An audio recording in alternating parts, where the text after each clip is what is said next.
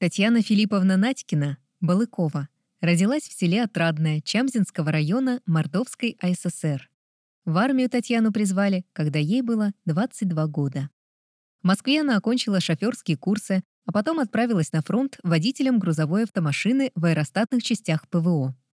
Татьяна служила в артиллерийском полку, подвозила снаряды, участвовала в боях на Третьем Белорусском фронте, освобождала Польшу и встретила победу в Берлине. Татьяна Филипповна награждена медалями за боевые заслуги, за победу над Германией в Великой Отечественной войне 1941-1945 годов и орденом Отечественной войны второй степени в честь 40-летия Победы.